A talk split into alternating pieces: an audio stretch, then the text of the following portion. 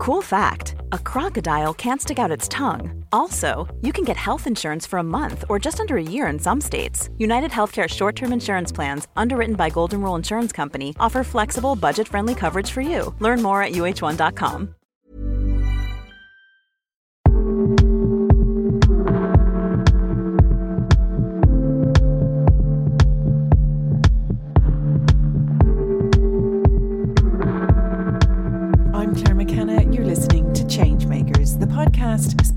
people at the forefront of change. But you should never underestimate the power of a conversation to reframe how we see something and in turn affect the conversations we go on to have, and we can all be part of the change process. My guest today is the embodiment of a powerhouse. I am mad about her, Sonia Lennon. Sonia is probably best known for her dedication to fashion, from working as a stylist to presenting off the rails on RTE with Brendan Courtney. The pair went on to form fashion label Lennon Courtney, first on their own and now through Dunnes Stores. But it's her work as a change maker that had me ask her come on the podcast. To be honest, I probably could have spent a couple of hours delving into everything about her meeting Brendan for the first time to presenting on TV, but we got stuck straight into her work as an activist and an advocate. And it started with Dress for Success, which, as you'll hear, was a way to help women return to the workforce with confidence, but became so much more, so rebranded and is now called Work Equal. They recently campaigned and got pay transparency passed into law in an attempt to close the gender pay gap. It is yet to be enacted, but if the first step is raising awareness, this organisation is moving mountains. She's also co founded Lift Ireland, a social enterprise which grew, they say, out of a desire to change our country for the better, not because better is needed, but because better is possible. That sort of stuff just makes my soul sing, and you better believe they are rolling up their metaphorical sleeves and getting stuck in. And what they do, we discuss it in the podcast, is they start with bringing organisations and schools and groups of various people in society together and starting conversations, which, as you know, is right up my street. Sonia is passionate, determined, has a keen have a go attitude, but she's well versed, well educated. She recently received a first class honours in a Masters of Business Equality, Diversity and Inclusion alongside Brendan. They also have a really smart podcast together too. She's extremely articulate, and this was a very thought provoking conversation. We talk about gender roles, societal gender norms, the system which serves no one, and how true diversity and inclusion lifts everybody up. I'd also like to add at the end of all of those accolades that we met on a grey, rainy Tuesday in Dublin, and Sonia rocked up in a funky dress from her own collection, sparkly socks, and strappy sandals. This is one serious superhero. Underestimate her at your peril. She also has this incredible mix of a powerful leader, but you also want to be her best mate and get on her cocktails and dinner list. I hope that is our next meeting, and I can't wait to see what she achieves next. So, Sonia Lennon, you're very welcome to Changemakers. Thank you for having me, Claire. People know you in the fashion world, and in more recent times, you've stepped out in a bit more of a, a, an advocate and an activist type role. So, before we get into that, let's find out how it all came about. And reading up on you, a lot of it started when you wanted to bring Dress for Success here, at the, the international charity. Tell us a little bit about that. So it started when I uh, got the gig presenting Off the Rails with Brendan. And what happened was loads of um, charities and causes um, got in touch and asked me to MC events and do fundraising drives and maybe become an ambassador. And I didn't like the I was lending my time, obviously, and, and happy to do it when causes um, resonated with me, but it felt a little ad hoc and it felt a little bit um, out of control. And, and I did feel a responsibility to use the profile um, to create some sort of positive impact outside of my own reward. Um, and I was really gravitated towards um, children's charities. I was a pretty recent mom of twins, and to me, any any wrongdoing or injustice to children is the ultimate injustice because they have no power to fight back against it. And so when I read about Dress for Success, Dress for Success um, supports women to succeed at interview to advance them towards economic independence. And they do that by, um, we, well, we do that by um, giving styling services and free clothing to, to present the outer self at interview, but also by working with HR volunteers to mold the internal messaging to present the inside of yourself in the best possible way. So it's not that we are changing women for a lifetime, but if we can create a catalyst to to allow her to tap into her best self for that moment, that can become a change maker for the rest of her life, and we've seen it happen. Um, and then my brain working the way it does thought, well, if if if we can support the mother um, to become economically independent, sustainable, um, and powerful to the best of her abilities, that is the best possible hope for her children. So we we actually um, we stop the problem before it begins. And I'm kind of slightly obsessed. I was it was actually rolling around in my head as I was coming here. This this obsession that I have with treating the cause and not the symptom. You know, in in the medicine that we. Uh, partake in our, our system of medicine in this part of the world and most part of the world most parts of the world is about symptomatic treatment and actually in all the work that we do in terms of advocacy, it's around, well, yeah, yeah, we know what the symptom is. We know what the problem is. What's the cause? What's, what's at the root cause of it? And what can we do to really sort of shift the systems behind the cause? Um, so uh, that's what happened with Dress for Success. And um, that was 10 years ago. And that was my first foray into any kind of organizational development. I was so green around the gills. I didn't have a clue what was going on. I was put through the ringer in terms of getting the license from the governing body in New York. I thought I was going to die. I was so stressed. Like it was awful. And uh, was this alongside obviously running your own business? No, Where was Lennon so Courtney was, at that time? It, it, didn't exist. So, and that's the really interesting thing about um, I suppose for me, being in the position of a, as a founder of a non-profit, I sort of felt there was a, a slight reputational protection, and I'm only really unpacking this now around it being non-profit um, that it's not really a business. Well, I got news for you. It is really a business and it needs the money coming in to keep the doors open, to keep serving the clients, to keep everybody happy. Um, so, but I think psychologically, I felt I had a little bit of a buffer there that it was a non profit. And so that was the first time I'd ever done any kind of business.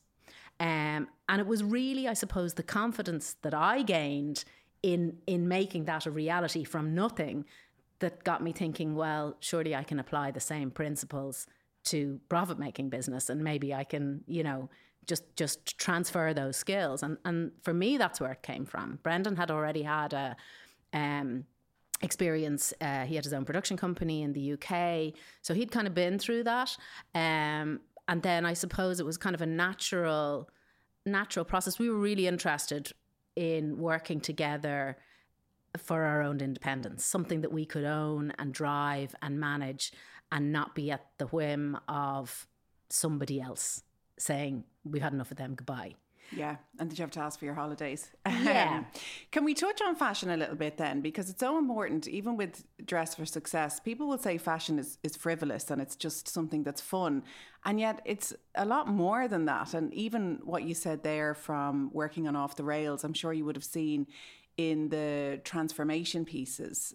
The women and men who would come in with their self esteem on the ground and then looking at how they project themselves to the world, how they feel about themselves on the inside, and how they present themselves on the outside is so crucial. And particularly coming back into the workforce mm. um, and going for interview, how you feel about yourself on the inside is often represented on the outside. What's interesting about both of those scenarios is that there are parallels. And so the the women and men that we worked with on Off the Rails, um, we were only able to do our job if they had done enough work to be ready to receive. So we needed to understand from their backstory and their notes and their letters and the interviews that we did with every single person before we selected them for the process, we needed to understand that they that they were ready to take it, ready to receive. And with Dress for Success, I suppose there's a, a similarity in that um, the women who come to us have already decided to go on a journey of self improvement through education or training to change their lot and their position and their own narrative about who they are and what they can become. So when they come to us, you know, 70% of the work is done and and the power of what we do is gilding that and setting them on their way. And I should say just for clarity, this year uh, Dress for Success rebranded to Work Equal to I suppose it's important and, and I think the the you touched on, on it already the fact that people think fashion is tr- frivolous and for us dress for success didn't reflect the, the full scope of everything that we do to support the women that we serve. And so it was more important for us to to to wrap in that advocacy piece, that you know, governmental lobbying, the the high level business lobbying, um, media campaigns to try and drive that systemic change. So um, early this year we we became uh, work equals. So, but but still serving clients, and in fact, growing to become a national uh, service provider, and also now, I suppose, any woman who feels the need to avail of our services doesn't have to come through a referral agency. They can pick up the phone, they can contact us by email, and we will help them. We will give them as much as we can of what they need to succeed. Because it can happen to anyone at any time. We can all get stuck, we can get lost, trauma can happen, loss. And I do remember feeling it myself after maternity leave. You don't really know where you are at. This atomic bomb has arrived into your life, and yes, it's fantastic. But when you come back to get into work, I remember thinking, I can see why some people, in inverted commas, let themselves go. You just go with what needs to do and you fight fires and you tread the water. So that's not exactly the mindset you need to be in if you want to advance your career, if you want to get all the spinning plates spinning as well as they can. At what point, though, did you realise that it's not a broken woman, it's a broken system, and, and it did become work equal? Um, I suppose it must be going back about six years. I realised we were doing fantastic work. We have an army of volunteers, really accomplished, skill specific volunteers doing the best work to help these women. And and it was that penny drop moment where you realise you were launching these fabulous women into an environment that was hostile, you know, and you're like, hang on a minute. And I suppose out of that came um, uh, the campaign for uh, to close the gender pay gap. And again, back to the symptom and cause. Gender pay gap is the symptom, not the cause. Let's be clear about that. Um, but we started to, and I suppose I was the one with my head above the parapet saying, this is a serious problem. There's an inequity here in how we do business.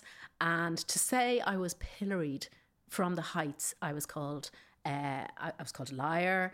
Um, I, I, I, was attacked by this army of what I call gender pay gap deniers, people who said it, it wasn't true. Um, I mean, it's kind of funny now, you know, that at this, and and what's even more funny is it didn't bother me. Like I didn't let it in. Um, I knew I was right and they were wrong. Um, and late last year, early this year, perhaps, we did a piece of uh, research with um, behaviour and attitudes, nationally representative research, and the results were that 74% of the Irish population believe that closing the J- gender pay gap should be a priority for both government and employers. Now, that's a validation. When you were getting rocks hurled at you at the beginning of the campaign, people were calling you a liar. Now, mind you, not everybody in Ireland was doing that, only the really noisy ones who were against what we were doing or didn't believe in what we were doing. So I think that's a real lesson in terms of the information that we receive is generally from, you know, the 5% on either end of the, the poll um, that are really noisy and, and, and really sort of um, adamant about their views. The 96% of the exhausted majority in the middle don't have those polarized views and have the capacity, I think, to learn and grow and understand and change with societal needs. And that's what we're talking about here. It's so interesting because it's a fact. I mean, the current gender pay gap in Ireland is 14.4%. Like it's it's not a fact that can be argued against. You can argue about why it is and how we're going to change it, but saying it doesn't exist. And even at the time at the beginning when when it was being denied, they were facts. They were existing facts, OECD facts, um, but people weren't ready to receive it. So, why do we have a gender pay gap? So how long is this podcast? um, so there's a lot of reasons, and in fact, in 2018 we did the first Work Equal conference, and I'm going to try and remember all five pillars that we came up with. We did a really interesting exercise. We called all stakeholders into the room so you're talking about IBEC, trade unions, um, politicos, uh, leaders of business, individual women representing the women of Ireland, um, non-profits, uh, community groups, whatever you want. Everybody into the room. We said, okay, we know what the problems are. What's causing it? And and what we really came to were. Um, or, or, or, what really what are the five solutions to fix it? What are the five things that need to be addressed? Definitely the gender pay gap as as a, a symptom needed to be addressed through legislation. Delighted to say that's now happened hasn't been implemented but it's been passed. Um, societal norms and that's a really interesting one and it's enormous. I could go on for days. But even in terms of the messaging that we give our kids at the earliest stages like i'm mortified to say that when uh, when the twins were born, one boy, one girl, I bought uh, found these gorgeous uh, Nordic, this beautiful Nordic homewares company, and they had these pristine white uh, duvet covers with a digital print of an astronaut and a ballerina on them. And I thought, oh, they're gorgeous. You know, I wouldn't do that now. Yeah, I know. And I have the same scientific experiment going on in my own house. I have a boy and a girl and it fascinates me the same and you know even to the clothes they wear the boys are dressed in construction and dinosaur and it's all strong and the girls are unicorns and mm. clouds mm. and mm. it should just be a mix of both it should yeah and and i suppose it's so it's all the the, the those gen societal gender norms are in the home they're in the school they're on the billboards they're on our screens and um, they're in the conversations in the schoolyard all of that so we can't change that overnight, but what we can do is create an awareness. And I think that's happening. It's definitely happening. It's not okay to make those assumptions about people's interests anymore. We have to question them. Yeah. So that's the beginning of that. Men are doctors, women totally. are nurses. Even playing with Barbies with my little girl, sometimes I'll say, "Oh, I'm just back from my job in the bank." Yeah, I'm just back from the moon. yeah, and another one was women in leadership, um, which uh, you know is a big sort of um, podium basher for me. How can we stand by and watch decision making tables make decisions for the entire population if they're not representative. It just doesn't make any sense because women don't necessarily know what's going on for men. Men don't necessarily know what's going on for women. So it's it's again it's about raising awareness and saying well if there are 11 women and one man uh, 11 men and one woman around that table making a decision that impacts impacts a lot of people and that lot of people could be a, a company or an organization or a community group or anything it's just not right it's not right because women are 51% of the population. Um, and, and even the fact that we still sometimes slip and call, call women a minority group. We ain't a minority group, we're a majority group, but we are an underrepresented group. So it's tackling that representation piece, absolutely. Yeah, I did see one of the maternity hospitals tweeting a picture of their board of management and they were celebrating some decision and it was all men. It was all men in suits, and it just shocked me. And that's not to say I don't a think maternity hospital. I'm not, I mean, that's not to say I don't think that men can have empathy and make decisions. They're parents too, and we're looking for equality. But surely there should have been more women at that table. By definition, it doesn't make any sense. The, their clients are women. like it's it's it's yeah, mind-boggling to be honest with you. How much of the gender pay gap has to do with having a family and women becoming mothers because that seems to be where it becomes complicated. I even remember feeling it myself on maternity leave. We both had this child, but my life seemed to completely change. Whereas he was still going to work, he was coming back, and I became the house manager just by the very definition of me being there 24 mm. 7. And there wasn't another option, I suppose, with paternity leave. Whether or not I would have taken it is another question. And a friend of mine was saying at a, at a dinner we were all gathered round. Um, she was saying to another friend, "Look, you know, it's very difficult, and if if one of us are going to leave work." Due to the cost of childcare, it has to be the one who's being paid less, and you have to really support the bigger salary. But if that's constantly going to be then the gender the pay gap salary, is eating itself. then how can we ever make that change? And it actually took years for that to distill down in my brain. And all of a sudden I sat up and said, no, we, we can't just accept that. We need to change that. Yeah, and I, I think again, uh, parental leave was one of the pillars that that was uh, that was addressed in the conference, and it's it's okay. So we can't change the fact, although we probably can in, in the future in some distant day, that women carry the babies, right? Um, so if you're sitting in, and you say that it starts with with motherhood, doesn't really start with motherhood, Claire. It starts well before that. And um, there was an analysis and research done in the states about the uh, rates of salaries of U.S. MBA students, and the the male MBA students were going on in to jobs on a twenty five percent higher salary than the female and that was before anybody was thinking about having babies necessarily. They were they were recent graduates. So and and also interestingly now in New York last week uh, legislation was passed to create pay transparency. And so you would have entering into a role um t- two things have happened. First of all you you have transparency of what the salary range is on application. And the and the application could take six months if it was a really um, you know high key firm and it was a big big uh, career job. Um, at least at the beginning of that process, you now get to see well, I'm going to be earning between X and Y. Um, so that's power in the hands of the person going for the job. And the second thing, which is really interesting, is that a, a recruiter is no longer allowed to ask for your previous salary. Now, that's really interesting because one of the pieces of the puzzle with the gender pay gap is that perpetuation piece that if women are on less money and they're asked what their salary is from the previous job, then that perpetuates into the next job. So you're actually stemming that issue. uh, Quite, you know, in a really big way. Um, so that pay transparency piece is is is really interesting, and you know, I I can see it coming here, and employers are terrified of it because you know think about things like um, homegrown talent who've maybe been in an organization in a corporate entity for 20 25 years.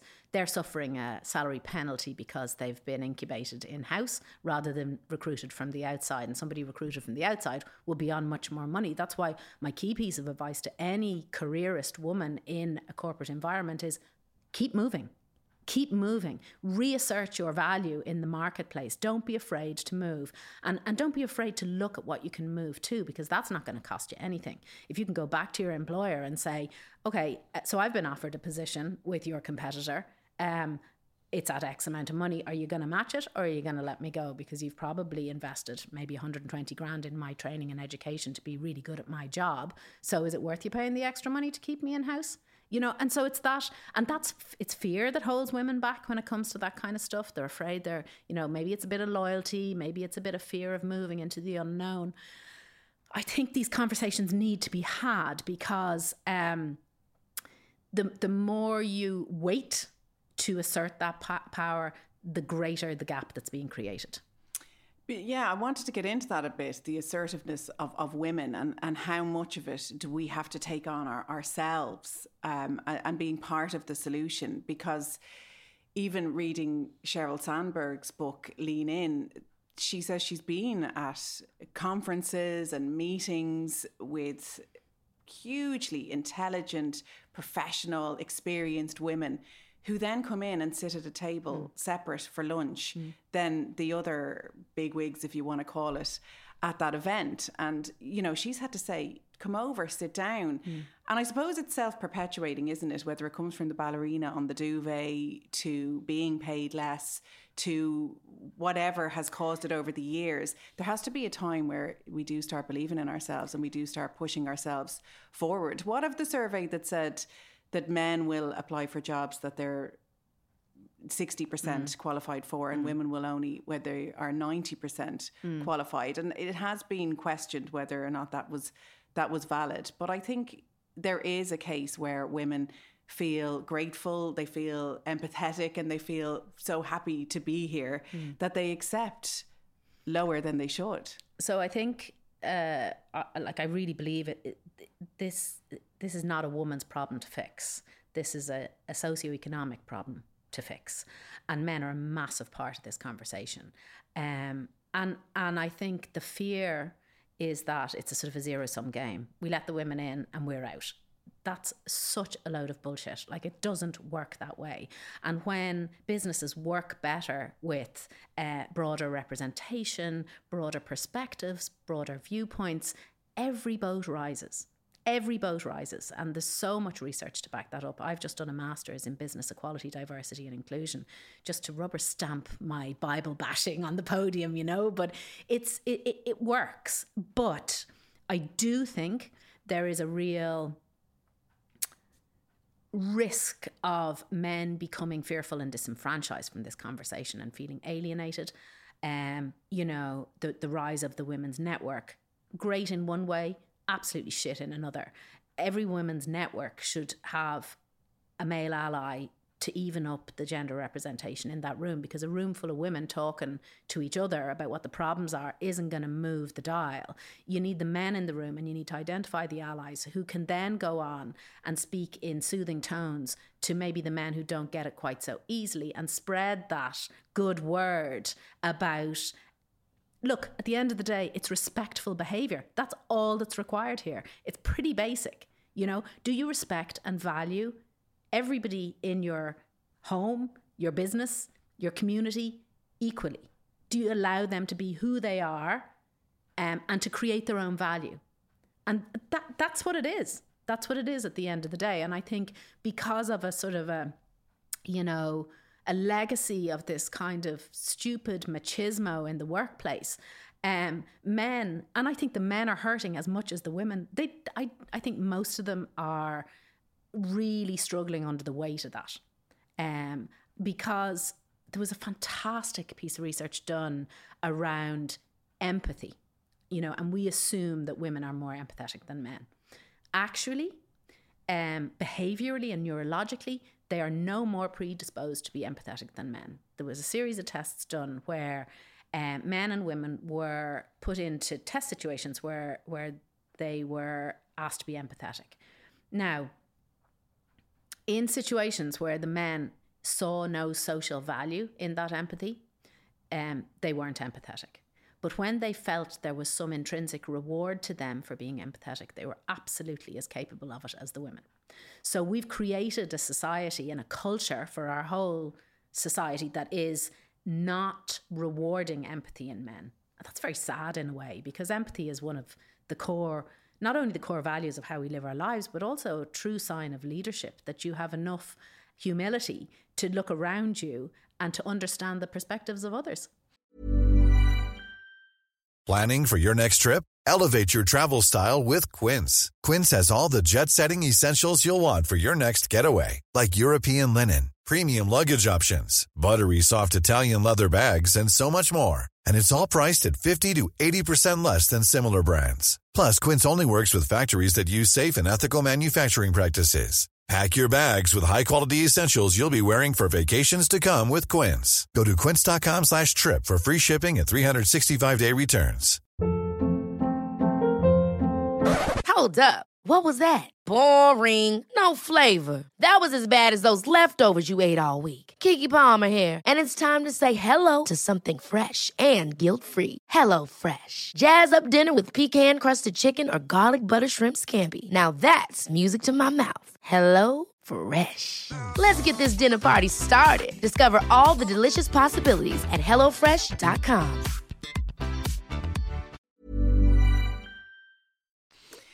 And we talk about toxic masculinity and having to feel like the breadwinner and the strong one all the time. That doesn't serve either. Um, and I have friends who are stay at home dads, and yet they don't get the text message for the play date. The mom still gets it, who's in work, who then has to text him. So you're up against it. And mm. we, we talk about.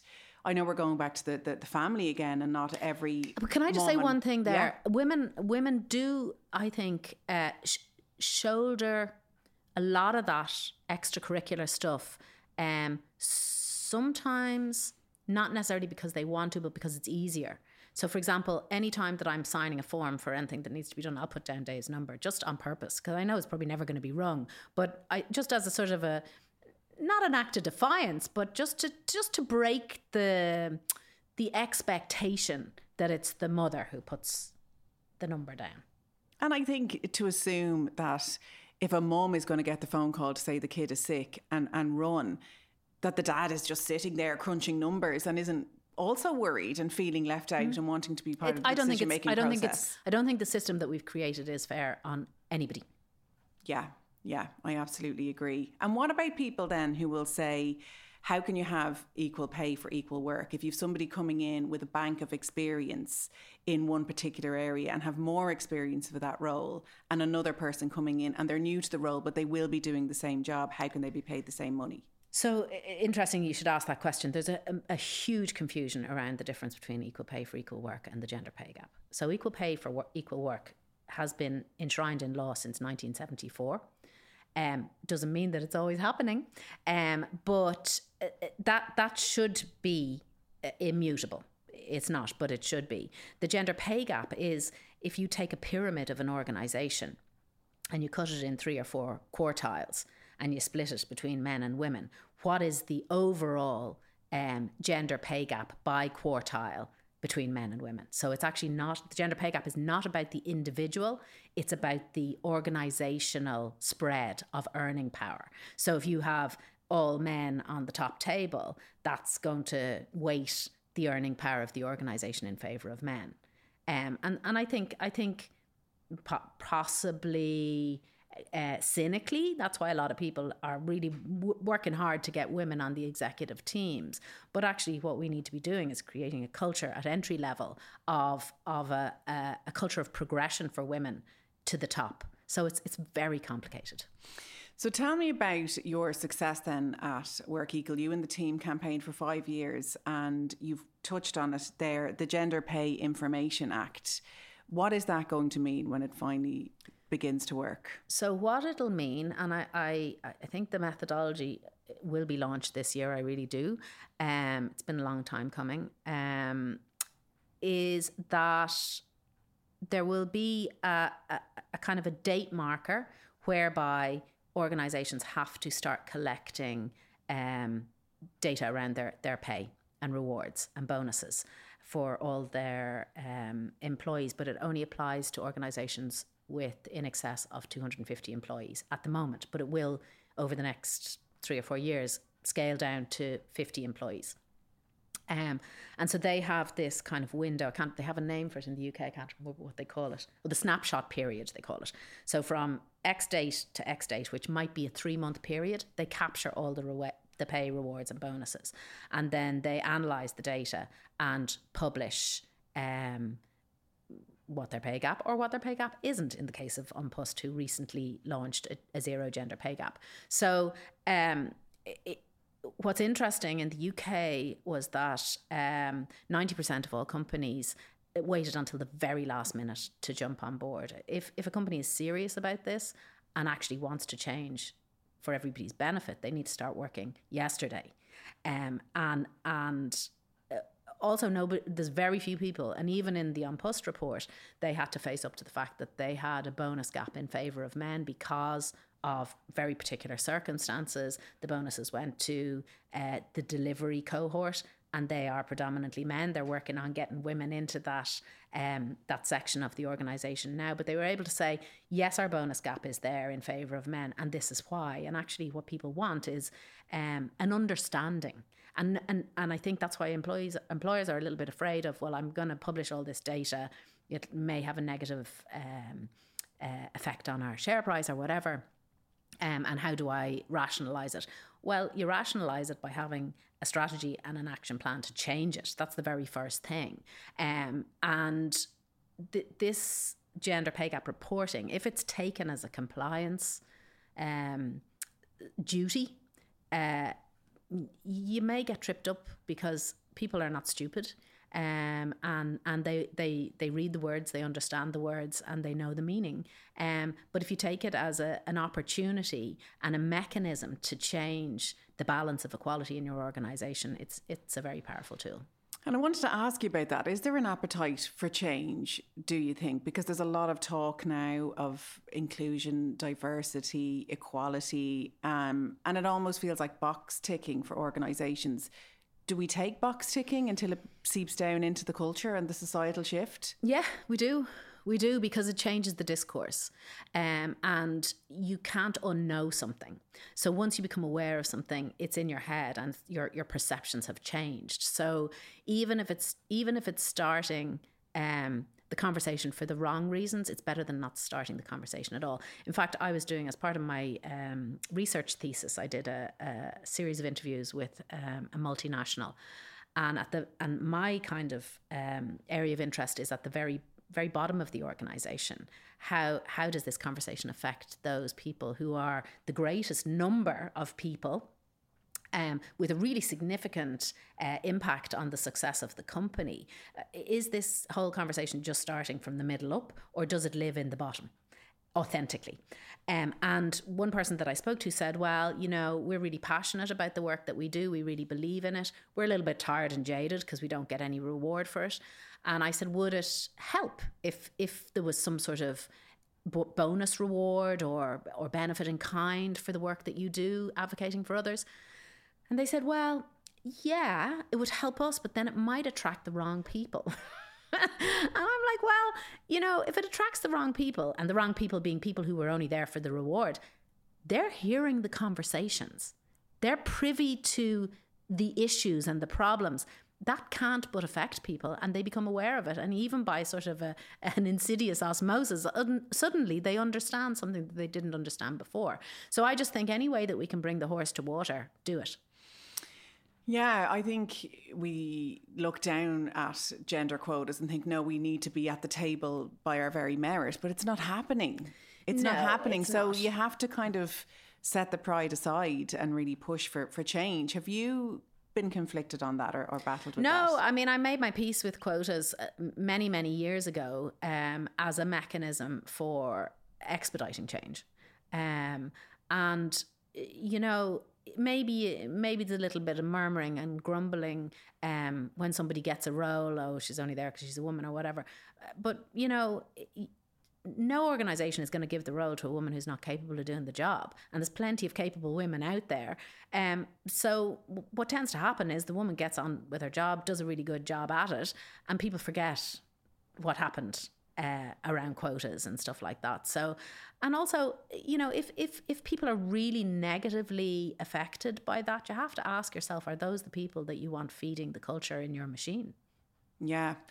And I listened to Glennon Doyle talk recently. She's the American author and activist and now top podcaster. And she was talking about it was sort of along the lines of men will put themselves forward for any job and women will wait until they're fully qualified before they'll mm. even think about applying.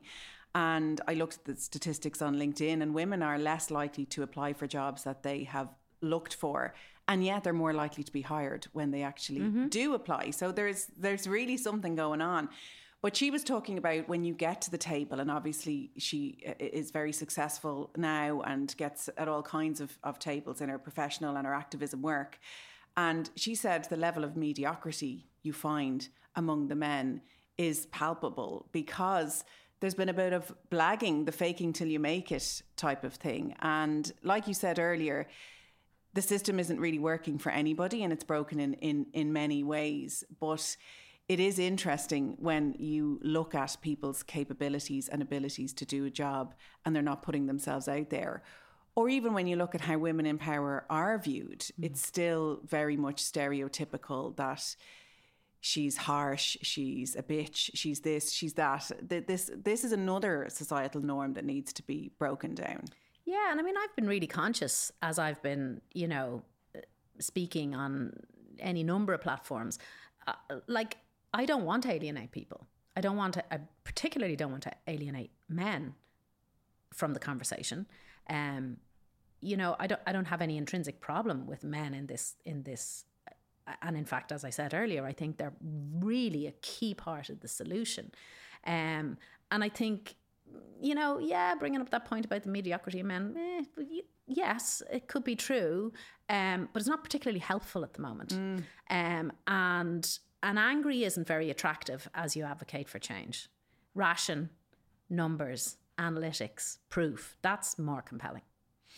Does change happen slowly? Is that something you have found, or have you seen progress over the years? Well, isn't it amazing how much change has happened since COVID? You know, and and I think you look we, we look back on this time and think, well, you know, a, a, a, a sort of an unseen agility surfaced.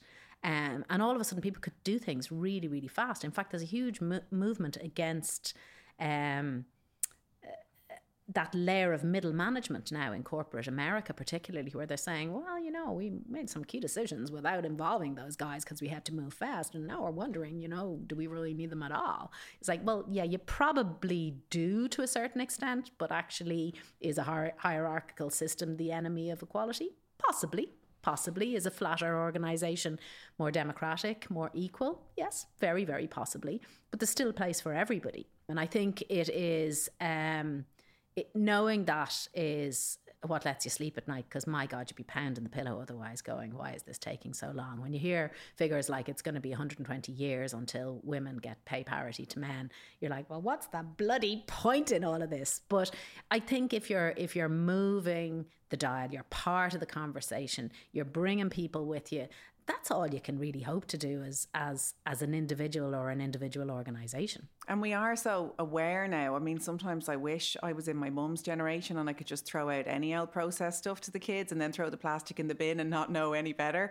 And that's not to say there weren't issues in that generation but we know what we know. And as you That's say it. when we know better we do better. And all Yeah. you can do is push for change. And as i say you have achieved change in work equal and yet you continue to educate yourself and push on to learn more tell me about deciding to do the masters it, it kind of happened through uh, sort of conversations with myself and Brandon and I. because he did the same He did the same masters. masters, yeah. We did it like um, Hinge and Bracket or Statler and Waldorf, whatever your cultural references, um, and uh, it was great. It was great to do it together actually because there was real support in that, um, and for me, uh, it was an opportunity. I'm pretty sure we decided to do it before COVID hit, but it happened to be during COVID that we did it. Um, and so I didn't do a degree when I left school. I went straight into the workplace. Ever practical, just wanted to do and earn and learn on the job. Um, and don't regret a minute of that.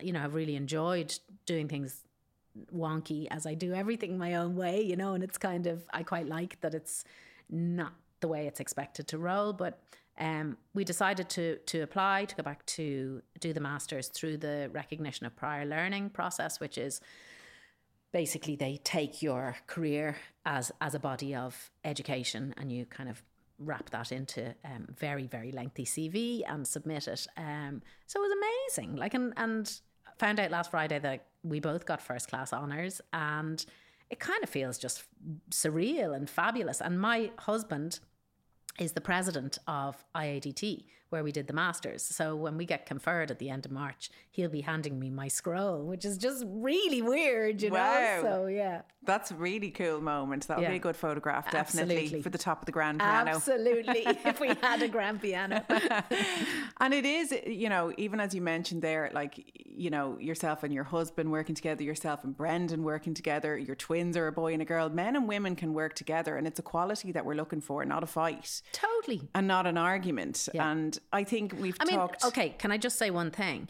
We couldn't have got here without the women who stood up as the militia and and seriously broke eggs to make omelets. So you can't you, you can't softly softly from the very beginning. It needs the trailblazers. It needs the agitators to to get this far. So I'm not for one second saying that you can tickle your way into change. It, it needs to start hard, and it has started hard. And none of this would have been possible without the amazing women going back so far to agitate for change. Look at St. Bridget, for example. I know, and we've come such a long way from having to give up your career the minute you got married to where we are now, where you know we've got pay transparency on the way is is huge. And mm. you're right. I think it, there is a societal shift.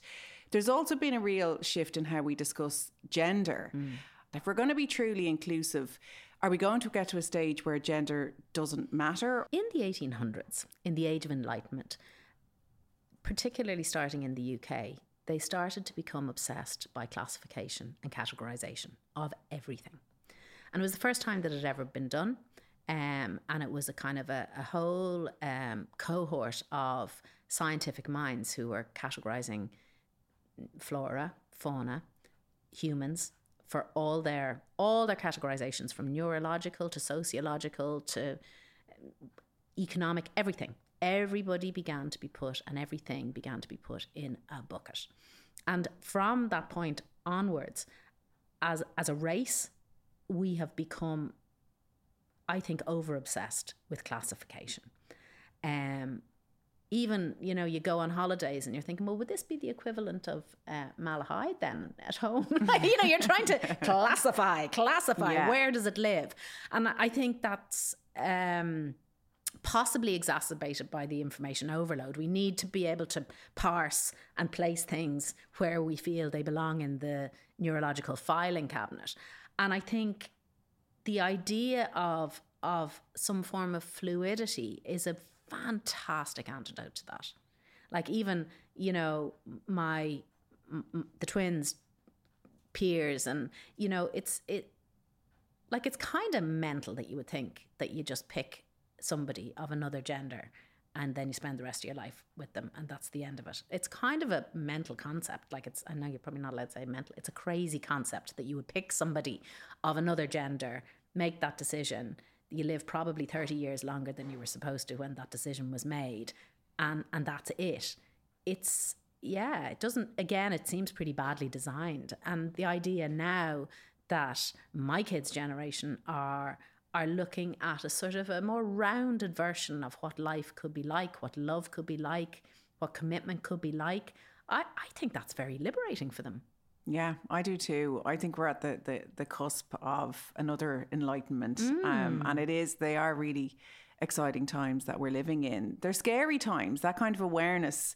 There's a weight that comes with that. But do you have ultimate hope, particularly for for Ireland? you know, we are almost like a petri dish in this country. You know, where we can we can test things quickly, we can move fast, and we can do we can do big things if we want to. Um, I think there has been such tur- turmoil over the last two years, and and everything happens by prioritization, politically, economically, whatever. Eh, eh, There is a list, a to-do list, um, at the highest levels, and and and budgets get allocated to that list based on their priority, and those priorities are quite often more political than social. Um, so that said, real change happens through grassroots, through, you know, look at Ashling Murphy and look at the way the country rose up um, in, in an unignorable way against that treatment of another human. Um, and, and how much it brought up about back to respect, you know, all those huge issues. Um, so the people are the voters. They are the client, if you like. They are the, the politician's client. And, you know, we do have a huge amount of power if we get behind what we really want and we decide what we really want um, as a people and what, what, what country we want for us and for the future generations. Who, who do we want to be? And I, I do a lot of work with the Icelandic administration around, you know, uh, uh, work equal, but also learning from them around gold standard. And um, there is, they, they are the most equal country in the world. Now they're tiny, they're 300,000 people, um, but they're not content with that. They don't feel delighted with themselves or smug or complete. They know there's still more work to do. They know they can get better. Um, but the will is there with the people to create a respectful, equal society. And that's what I would like to think we will get to. And we do have so much power in simply the opinions we hold, the conversations we have, and the way we form those opinions. I think people forget that and they don't realise that a very small percentage of society needs to hold an opinion before it becomes a societal norm. It's something like 10%. it's really that's the tipping frightening. point. And in fact, that's the work that we're doing with Lift Ireland, um, uh, another organisation that I founded with Joanne Hession and David Hession, which is around, um, it, it's a process for us to evaluate and improve our own levels of leadership to lead ourselves and others. And it's really looking at the kind of core values that the again it was a national survey asking the Irish people what what values of leadership need to be improved for us to be better. And eight were identified, and, and there's a roundtable process which anybody can go on to liftireland.ie, book into a roundtable, and do one for free. Um, and it's really a kind of an analysis. Just it takes about 40 minutes. Um, so the themes are like listening, accountability, competence, determination, respect. Um, and, and just taking a few moments to say, well, okay, I believe I'm a good person. Um, I do the very best I can for myself and for those around me. What what actually is respect? And we have a text text that we read out about respect, and then we ask ourselves some tough questions around. Well, actually, not as a life sentence, but in the last 24, 48 hours, how respectful have I been to either others or myself? You know, and and taking the time to reflect is like the ultimate luxury because everything moves so fast now. We're in perpetual motion. There's stuff coming at us from all angles. Even even mindfulness is is legislated for at this stage. So so getting the time to actually think about um, who am I? How is my behavior? How is it affecting others? And how can it be better? Um, it's just the most gorgeous thing to do. Um, and and that again is about that kind of tipping point piece. So we're working over the next ten years to get ten percent of the population through the the Lift Leadership Round Roundtable process, um, so that we're growing uh, a population who understand the values of how to lead themselves and others, um, and and taking the time to think about it, and it is igniting. Um, there, there's about there's over 200 schools, secondary schools involved. Um, We've about 60 corporate partners, sports groups, community groups, um, and all the all the secondary schools have been a pull to us. They, we, we haven't necessarily gone after them, but they, they're they're gravitating to us, and the teachers get it. They see it as something that's missing in the education process. This foundational understanding of who we need to be as humans. Yeah, it's so important. That gives me all the feels, I have to say. Where we've come over the last two years with the way we work, is that going to influence the, the gender pay gap, do you think? The more access to flexible working and that we're really looking at how we work? I hope so. I hope so. But I hope. Um, so, w- one of the big issues, for example, say, uh, with changes and evolution of parental leave, just to go back to that for a second, is you know a, a, a top law firm might say, well, we're going to give you you know extended uh, paternity leave. Um, and you can take two or three months off in in line with what we give in maternity leave. And oh yeah, that's a brilliant idea and what a fantastic protocol to have in place. But actually, what's the take up? And culturally, men know that they're going to be um, uh, penalised for, for taking that from a career point of view. So so it's going to take a lot of courage on men's part, and that the same applies for flexible working. That it's not going to work if the only people who take flexible working are women, because the chances are they're going to work uh, all the hours anyway and have to do all the moral load on top of it. So it needs a, a sort of a unity for now, actually, funny enough, in, they're they're trialing a four day work week, in the UK at the moment. Uh, the fantastic Mother Pukka and her Flex Appeal um, campaign has really just cemented something very special. And I spoke to the guy who founded the four day work week. Um, an Australian guy as part of the Work Equal conference. What he's doing is absolutely amazing. And it's totally doable. Imagine how transformative that would be if everybody worked four days a week. Yes, please. I think it would just, you know, give us that work life balance that gives time for that self reflection that you spoke about. Because at the minute, most people are working and they're busy at the weekend and they're not really getting that downtime. And you're right, it's a luxury, but it's it's well needed to be a well rounded individual. How do you stay a well rounded individual? you have a lot of have a lot of balls in the air. How do you personally keep your head together through all of that? Um, I think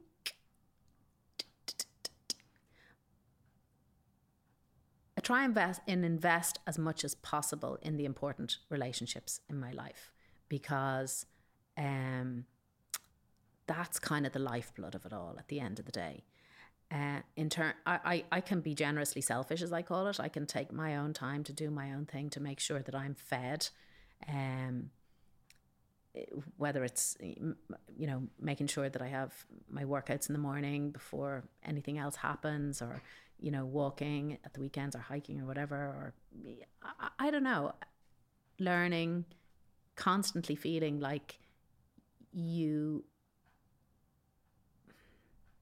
it's a, it's a balance between saying, I'm enough right now, exactly as I am, and everything that I have is beyond my greatest dreams, which it is.